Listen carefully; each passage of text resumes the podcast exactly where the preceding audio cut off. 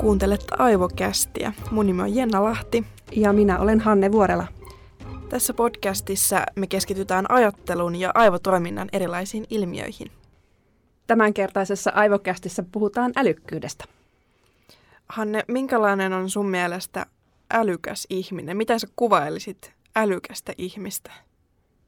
No mun mielestä älykäs ihminen on sellainen, joka hallitsee sellaisen osaamisalueen, missä mä itse ehkä olen huono. Tai se on jotenkin sellaista osaamista, jota mä en itse voi edes ymmärtää, miten joku voi olla hyvä. Esimerkiksi nyt vaikka matemaattinen lahjakkuus, mulla ei ole sellaista millään muotoa, niin ihailen suuresti sellaisia ihmisiä, jotka on matemaattisesti lahjakkaita. He on mun mielestään älykkäitä. Mä oon kyllä samaa mieltä ja mulle älykkyydestä tulee mieleen, että pystyy loogiseen ajatteluun ja että on ongelmanratkaisukykyä. Kyllä, se on munkin mielestä ongelmanratkaisukyky on kyllä yksi älykkyyden merkki. Älykkyyden määritelmiä on useita, mutta aika sellainen yleinen on, että älykkyys on yleisluonteinen kyky just tällaiseen loogisen ja abstraktiin ajatteluun. Siihen liittyy myös hyvä oppimiskyky, kielellinen lahjakkuus ja sitten taito kolmiulotteisuuden hahmottamiseen. Ja yhtenä osana on myös hyvä työmuisti. Älykkyyttä on tosi hankala määritellä suoraviivaisesti, mutta sen eri osa-alueiden mittaaminen ja tutkiminen on kyllä kiinnostanut ihmisiä ihan aina.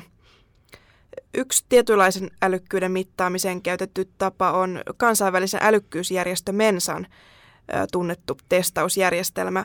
Mensa on toisen maailmansodan jälkeen Briteissä perustettu järjestö, jonka yksi tavoitteista on älykkyyden tunnistaminen ja sen käyttäminen ihmiskunnan hyväksi. Mensan jäseneksi hyväksytään sen testissä tietyn pistemäärän saavuttaneita yli 16-vuotiaita henkilöitä, ja he sitten testitulokseen perustuen edustavat korkeinta älykkyyttä väestöstä. Tämänkertaisena asiantuntijavieraina meillä on Suomen Mensasta testivastaava Vilina Lilja, joka avaa seuraavaksi tarkemmin, minkälaista älykkyyttä Mensa edustaa. No mun mielestä ei voida sanoa, että mensa edustaa tietynlaista älykkyyttä, koska ihminen on aina kokonaisuus ja ihmisessä erilaiset puolet on koko ajan läsnä. Että älykkyydestä on olemassa kaksi pääteoriaa, tämmöinen yleisälykkyysteoria ja sitten on tällainen moniälykkyysteoria. Ja nämä nyt ehkä sillä lailla tutkimuksessa hieman kilpailee keskenään, mutta, mutta voisi myös sanoa, että ne tietyllä tavalla myös täydentävät toisiaan. Et, äh, Mensan testi testaa tätä niin kutsuttua yleisälykkyyttä, eli G-faktoria.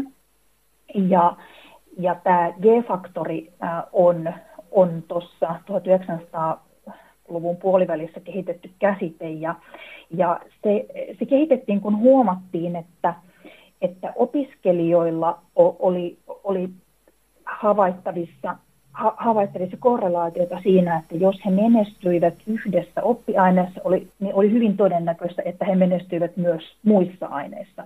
Niin silloin tajuttiin, että siellä takan, taustalla täytyy olla joku tämmöinen yhteinen tekijä. Ja Mensan testi mittaa nimenomaan just tätä yleisälykkyystekijää eli G-faktoria. Eli Mensa on kiinnostunut nimenomaan tästä yleisälykkyysteorian mukaisesta älykkyydestä, mutta sen lisäksi on myös tunnettu tällainen Gardnerin kehittämä moniälykkyysteoria, jonka mukaan ihmisen kykyä toimia älykkäästi erilaisissa tilanteissa ei voi selittää niin yhden yleisen älykkyyden avulla, vaan käytössä on useita eri tehtäviin erikoistuneita ja toisistaan riippumattomia älykkyyksiä. Tämän moniälykkyysteorian mukaan älykkyyden eri muotoja ovat muun muassa sosiaalinen älykkyys, matemaattinen älykkyys, musiikillinen, kolmiulotteinen looginen päättely. Sitten on myös käytännön älykkyys, mikä harvemmin mielletään edes älykkyydeksi. Lisäksi ongelmanratkaisukyky on älykkyyttä.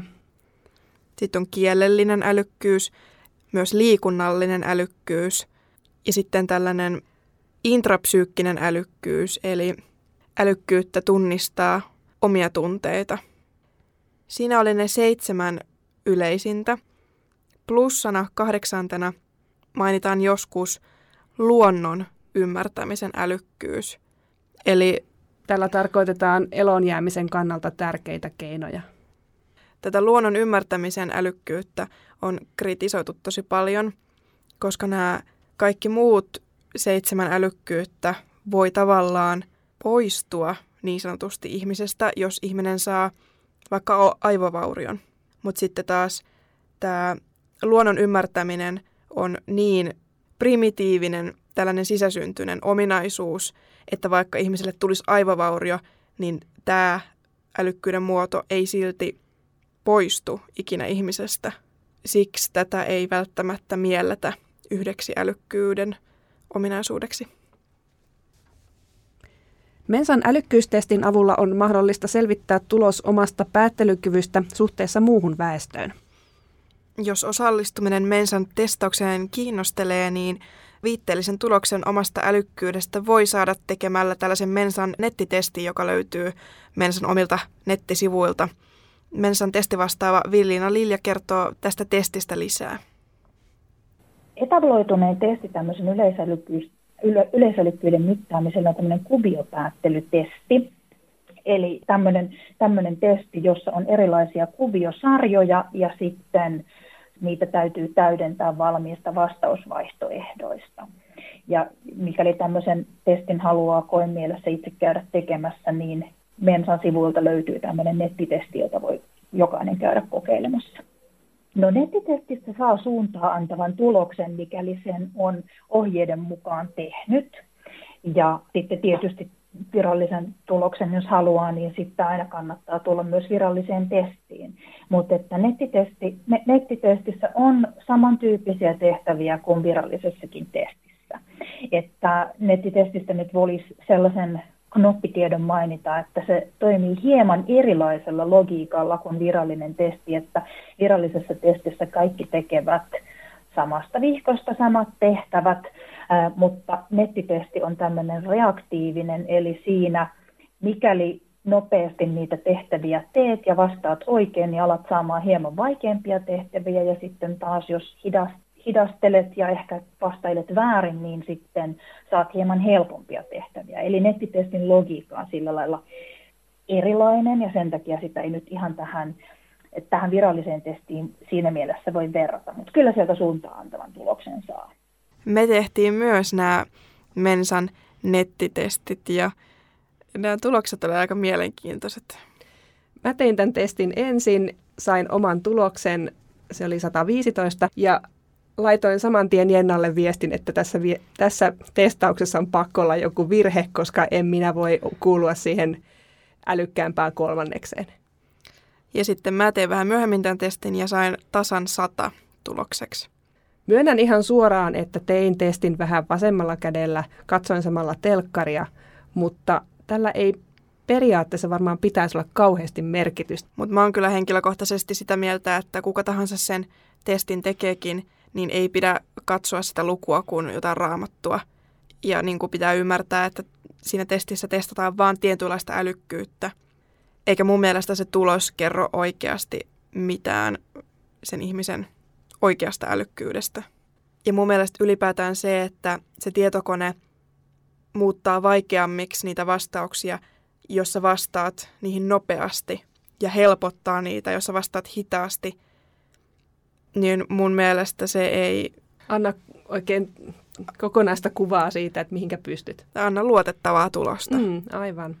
Ystävämme teki myös tämän testin ja hän sai ensimmäisellä kerralla tulokseksi 113 ja hän oli sitä mieltä, että hän kyllä pärjää paremminkin.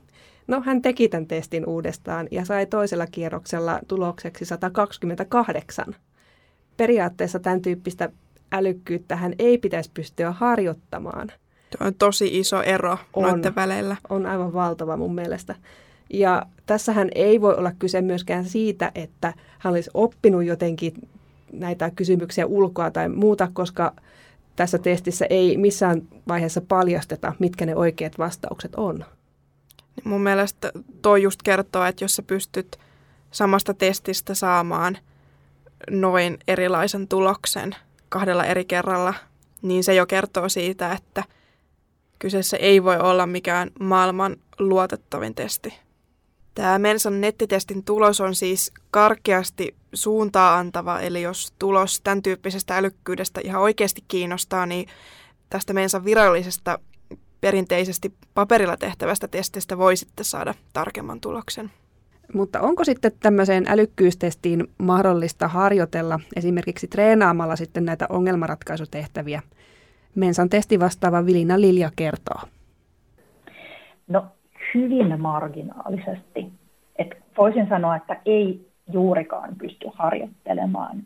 Et sanotaan nyt näin, että, että jos nyt esimerkiksi sinä tekisit hurjan ison määrän tämmöisiä kuviopäättelytestejä ja sitten sen jälkeen tulisit Mensan viralliseen testiin, niin on mahdollista, että saisit hieman paremman tuloksen, mutta et merkittävästi. Ja se johtuu siitä, että kuitenkin joka kerta kun teet uuden testin, niin sun aivot saa uudet ongelmat ratkaistavaksi. Eli, eli sä joudut joka tapauksessa tekemään aina sen ongelman ratkaisutyön ää, uudestaan ja uudestaan tämän jokaisen, jokaisen testin ohessa. Niin sen takia harjoittelu ei juurikaan sitä testitulosta paranna.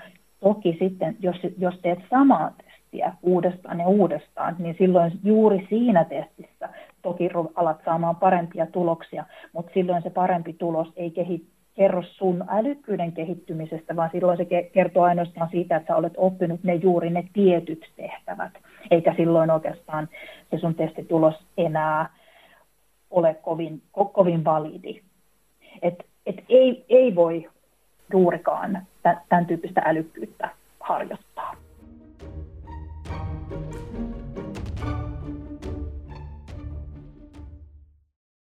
Kuinka paljon sitten meidän geenit ja perimä vaikuttaa siihen, että kuinka älykkäitä me ollaan? Varmasti geenit vaikuttaa tähän jollain tasolla, mutta Mensan testivastaava Vilina Lilja kertoo tarkemmin, miten. Uusimpien tutkimusten mukaan niin hieman yli puolet äh, ihmisen älykkyydestä äh, on ihan geneettistä, eli liittyy ihan, ihan perimään. Ja loppu on sitten kasvatuksen ja, ja niin ympäristötekijöiden vaikutusta. Eli käytännössä se tarkoittaa sitä, että mikäli, mikäli jollain on näitä geneettisiä synnynnäisiä tekijöitä, jotka mahdollistaa korkean älykkyyden, niin silloin siihen lisäksi tarvitaan vielä koulutusta ja, ja hyvät elinolot, jotta, tätä älykky, jotta tämä älykkyys niin sanotusti pääsee, pääsee oikeuksiinsa älykkyys tai korkea älykkyys, jos niin halutaan sanoa, niin se ei ole mikään semmoinen asia, että, että se tekisi ihmisestä muita paremman tai huonomman tai yhtään mitään suhteessa muihin ihmisiin, vaan se on nimenomaan ihmisen ominaisuus. On kuitenkin hyvä muistaa, että älykkyys ei kuitenkaan loppupeleissä ole pelkästään kiinni niistä elinolosuhteista tai varallisuudesta tai mistä tahansa ulkoisista tekijöistä, vaan ihan siitä omasta asenteesta. Ja tässä puhutaan vaan niin kuin älykkyyden yhdestä mitattavasta ilmenemismuodosta, eikä älykkyydestä kokonaisuutena.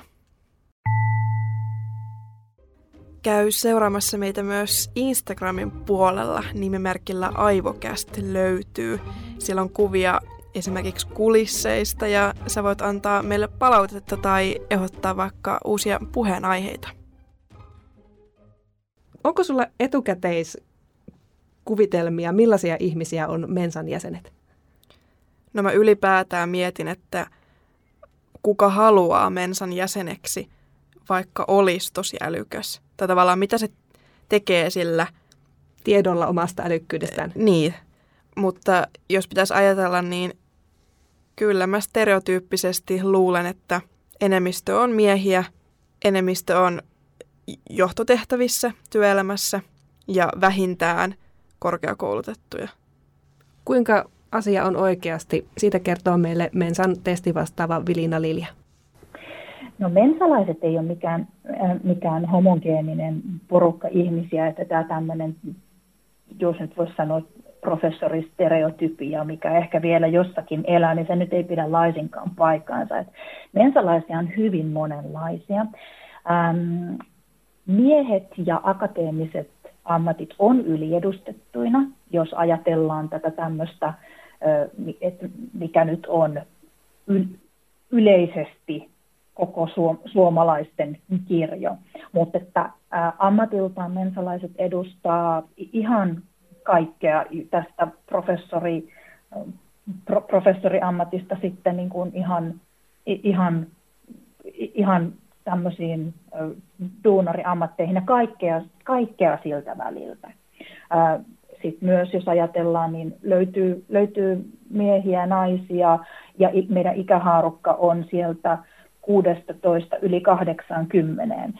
Meidän testiin on ikäraja 16, eli sen takia meillä alle 16-vuotiaita Suomessa ei oteta jäseneksi. Niin, niin sillä lailla tyypillistä ty- tyypillistä mensalaista ei siinä, siinä mielessä oikein voi kuvata, mutta jos miettii, että mikä mensalaisia sitten yhdistää, niin yksi sellainen hyvin tyypillinen piirre on tämmöinen vähän niin kuin kiinnostus kaikkeen, että et sen huomaa hyvin siitä, että kun meillä esimerkiksi Helsingin paikallisosasto on, Helsingin paikallisosastossa on paljon tapahtumia, meillä on yli 60 tapahtumaa vuodessa, niin niiden kirjo on todella laaja. Että oikeastaan otetaan aihe kuin aihe, niin aina löytyy kiinnostuneita. Että me ollaan tehty yritysvierailuja tosi la- laajasti moniin erilaisiin paikkoihin tästä. Meillä on käyty, käyty, käyty meille on käyty luennoimassa mitä moninaisimmista asioista. Että se semmoinen, se, semmoinen ö, kiinnostus monia asioita kohtaan ja sitten toisaalta myös tämmöinen, jos harrastaa esimerkiksi jotain, niin tämmöinen omistautuneisuus sille harrastukselle, niin sellaiset on aika tyypillisiä piirteitä mensalaisille.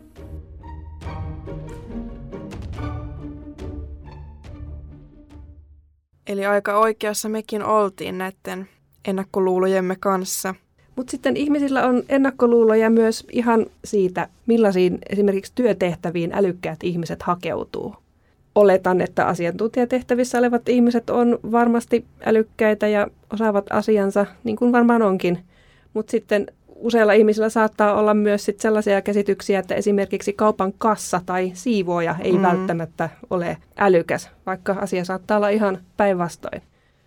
Ja miksi se lähtökohta edes on se, että ajatellaan, että jos on älykäs, niin haluaa automaattisesti hakeutua johtotehtäviin tai johonkin korkeampaan asemaan työelämässä – ei se korreloi keskenään, että vaikka sä oot älykäs, niin sä olisit sosiaalinen tai haluaisit johtaa tai haluaisit vastuuta.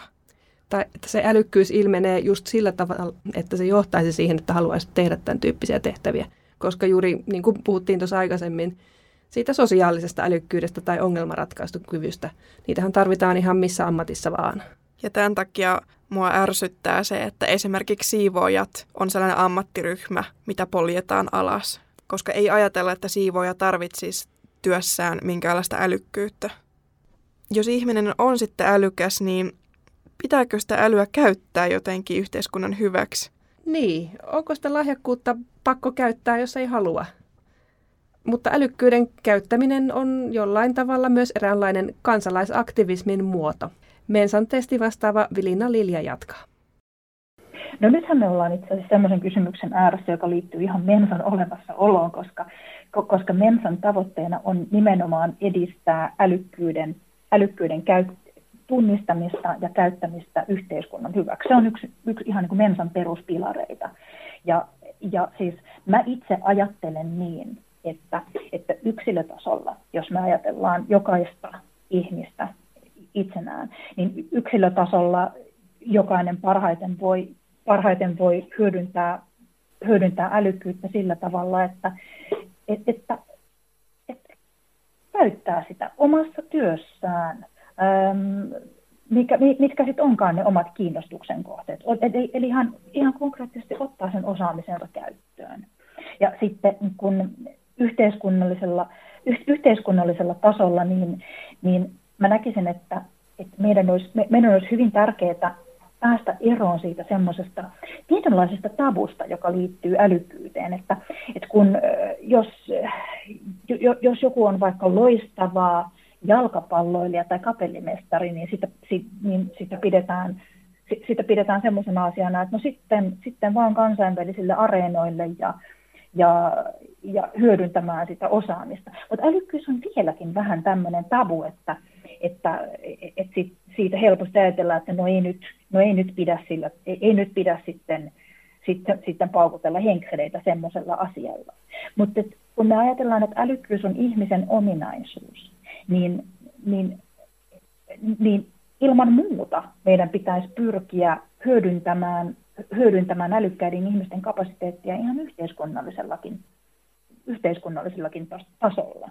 Ja, ja se, on, no se on yksi sellainen syy, miksi mä itse aikanaan lähdin aktiivisesti Mensen toimintaan mukaan ja, ja aloin, aloin tehdä älykkyystestausta, koska mä ajattelin, että mä haluan purkaa näitä tämmöisiä tabuja, mitä on, mitä edelleenkin älykkyyteen liittyy. Tätä älykkyyden tapua ylläpitää koulukiusaaminen varsinkin. Kyllä, kiusaaminen ei rajoitu myöskään pelkkään kouluelämään. Ennakkoluuloja älykkyydestä on varmaan ihmisillä ihan aikuisillakin. On erilaisia stereotypioita, millainen on älykäs ihminen, onko rillipäinen nörtti, on insinöörivitsejä, on muusikkovitsejä. Enkä mä tiedä, mistä tämä kiusaaminen niin pohjimmiltaan johtuu. Johtuuko se sit siitä, että älykkäät ihmiset koetaan jotenkin uhkaaviksi tai... Kyllä se mun mielestä on pohjimmiltaan jonkinlaista kateutta. Mm, varmasti. Ja varsinkin peruskoulussa tai varhaisteini-iässä, vaikka tällainen matemaattinen älykkyys esimerkiksi, niin ei sitä arvosteta yhtä paljon kuin sitten taas vaikka sosiaalista älykkyyttä. Siis sosiaalinen älykkyyshän on just siinä peruskoulu varhaisteini-iässä – se kaikista tärkein ominaisuus, että sä olet sosiaalisesti lahjakas. Sopeudut sinne joukkoon, osaat toimia toisten kanssa, eikä niinkään se, että muistatko kuinka monta Euroopan pääkaupunkia tai yhtälöä. Millaista älykkyyttä on sitten asiantuntijuus? Asiantuntijuus on nimenomaan sitä, että sä oot erikoistunut johonkin tiettyyn, rajattuun osa-alueeseen. Mm, ja osaat siitä kaiken, tiedät kaiken ja olet todella hyvä siinä, juuri sillä tietyllä osa-alueella. Mutta sitten on myös tämä moniosaamisen illuusio. Joka vallitsee nykypäivän työkulttuurissa. Tosi monella alalla vaaditaan moniosaamista, eli ei riitä, että sä osaat yhtä asiaa, vaan sun pitää osata myös kolmea, neljää eri muutakin mutta sitten ainakin itse olen huomannut monessa työhaastattelussa, että jotenkin yhteiskunta ei ole siihen moniosaamiseen vielä valmis, koska musta tuntuu, että sillä moniosaamisella ei oikein tiedetä, että mitä sillä tehdään. Nämä on todella ristiriidassa keskenään, että vaikka sitä moniosaamista haluttaisiin, niin silti halutaan sieltä työnhakijalta, että se olisi erikoistunut vain yhteen osa-alueeseen. On todella epäreilua pyytää ihmistä valitsemaan monesta hyvästä perustason taidosta se yksi ainut, mikä on se kaikista rakkain tai mieluisin. Jos ihminen todellakin on kiinnostunut monesta erilaisesta taidosta tai osaa vielä niin kuin parhaimmassa tapauksessa käyttää niitä keskenänsä ristiin hyödyksi kaikkien hyväksi.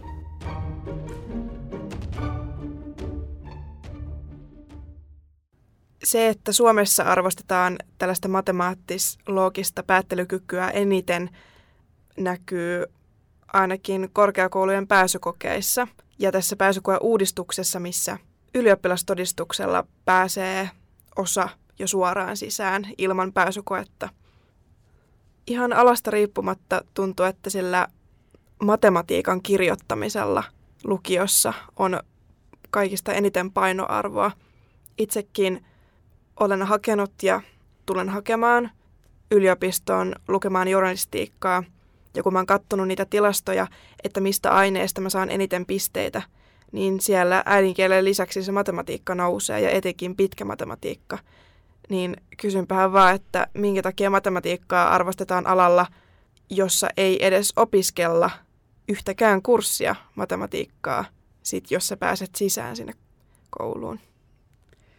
äkkiseltään ajateltuna voisi kuvitella, että journalistille jostain toisesta aineesta saattaisi olla mahdollisesti enemmän hyötyä, niin kuin vaikka just siitä sosiaalisesta älykkyydestä tai kielellisestä ilmaisusta.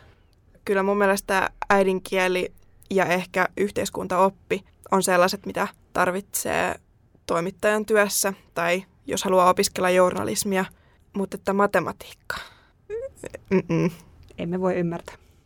Me ollaan tässä jaksossa toisaalta kritisoitu tätä Mensan yleisälykkyys-teoriatestiä, mutta sitten herää kysymys, että miten älykkyyttä voi edes tutkia universaalisti siten, että kaikki älykkyyden osamuodot otettaisiin mukaan.